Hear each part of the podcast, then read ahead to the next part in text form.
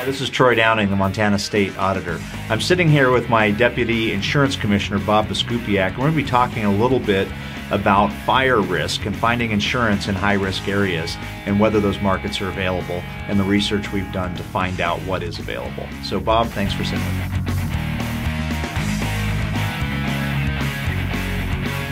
When I first came into office, and actually before that when I was running, I started getting calls from insurance agents, and they were concerned that they had clients, you know, specifically in high-risk areas, in protection class 9, 10 areas of expensive homes where insurance was being non-renewed, and they were having difficulty finding replacement insurance. And so as we started collecting some of these, it made us, you know, start discussing this internally. And Bob and I have had many discussions on this, on, you know, answering a couple of questions. First of all, are these markets available? Is there product available for these consumers?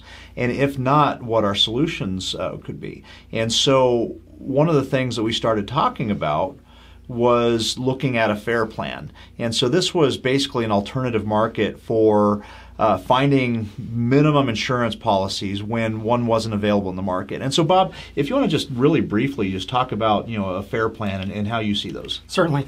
A FAIR plan, it actually stands for Fair Access to Insurance Products. It's, again, as Troy mentioned, it is a residual market. The first thing that we did is we contacted the Oregon FAIR plan. They've been in existence for decades. And we wanted to find out how theirs worked, you know, what worked well, what they needed to improve upon. So that was the first thing to set up the framework of the FAIR plan. Right. Well, thank you. And so one of the things that concerned me is before we start trying to solve problems or coming up with solutions for a problem, we wanted to make sure that there was a problem. So both Bob and I have had multiple discussions with industry in Montana to find out really what was happening, and we decided to set up a task force to explore whether there really was product out there and what the need was. So, Bob, if you could talk a little bit about how that started. You bet. The task force is very diverse. We wanted to have representatives and discussions with all interested parties. So we talked to insurance agents, agencies. We also talked to company representatives, company underwriters. We included discussions with national trade associations and state trade associations, and also the surplus lines producers, because they're very much an integral part of tough placement of coverage. Right. Well, thank you for that. You know, and just to reiterate something, you know, we really wanted to collect data and understand what was available and what was not, because it was not something that we wanted to do in creating a program that was not necessary. So if we could avoid that, or even better yet, have industry solve this problem for us if it did exist, that was better. So we went down our fact-finding mission. So, you know, Bob, once more, how did you make the selections for participants in this working group, in this task force, when you put it together? I wanted to include everyone that would have a touch with the customer, again, from the application process to the policy delivery process. And again, that's the reason we wanted to include everybody along that work stream on that. And what did you find when working with these folks were the big drivers in availability of product? Was it, you know, wildfire risk scores? What were the driving factors in making it less available, if that was the case, I believe that was, or giving the perception that there wasn't product available? There's several issues that we had to tackle as far as the interviews that we conducted. One is the wildfire risk. You know, that's the risk assessment on individual properties, and that's a trend that's going out through the United States right now, driven by some large wildfires in California and Oregon, and that's touching Montana now. So that created some element of availability. The other part of it is high-valued homes. You know, we've had, Montana continues to grow, and folks like to build their houses out in the woods, and they like to have lots of trees around, and that's resulted in some real high fire line scores on that, and that reduced the the amount of companies that were interested in providing that coverage, and if they could find the coverage, it was an affordability issue on that. The complaints that we originally got were from agencies primarily that said they couldn't find coverage, And through our work, we determined that coverage could almost always be found. It was more of an affordability issue, and there were some other nuances to the application process and the marketing process as well. Right. Well, thank you. One thing I just want to repeat on that, because I think it's important, is the statement that you just made that coverage could be found.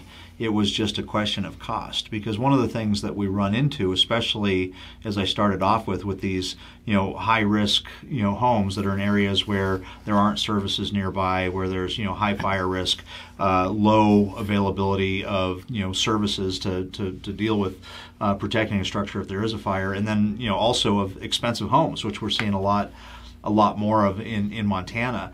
And the question seems to be not a question of availability, but a question of price.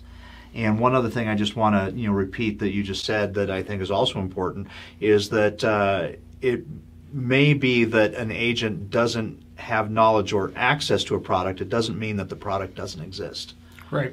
Let me explain that a little bit further. In that, the complaints that we were getting or concerns that were being raised typically were from smaller agencies that didn't have a lot of company appointments, or they might have been captive insurance agencies. And captives they're the ones where they only work with one company. So their opportunity to find coverage is much less on that. One of the things that we found is, a particular agency might not be able to place coverage, but their neighbor agency down the street could. And that was something that came out of our study and our task force. Right. Well, that's important. So what are you seeing out there in terms of insurers, and how are the markets changing, particularly for these more expensive homes in high risk areas? What are you seeing change in the market? Well, it is tightening up. In the insurance world, we call this a hard market. Companies are rebounding from some poor, unprofitable years. And now we're seeing companies take some rate, and they're being more selective on what kind of risk they're going to take on as well. One of the things that companies do, they hire third-party vendors that do analytics and different models on how much risk they have in an area, so that also comes into play in overall exposure. Right. Are you aware now of any uninsurable risk in Montana? Are you aware of any of that out there? There are probably some uninsurable risks, but probably due to the conditions of the property itself. It's not the wildfire score, it's not the high value, it's truly that the property has not been maintained, and that is problematic. But it's not a crisis. Usually you can take that to the surplus lines marketplace, and again, the surplus lines, it's not admitted companies where they're used to dealing with hard to place risks. So the surplus lines marketplace has really stepped up and grown significantly in Montana over the last couple of years. Right, thanks. And what are you seeing in terms of insurers doing any kind of reinsurance pools for insuring these high risk issues? I've engaged several wholesalers, and again, these are the intermediaries that work with surplus lines brokers and the companies, and there is some discussion about developing a reinsurance pool. You see that down in Florida and the Carolinas with wind pools. Again, the individual companies don't want to take on all that risk, but with the reinsurer being the backstop on that, it's possible to do. So there is some discussion about that.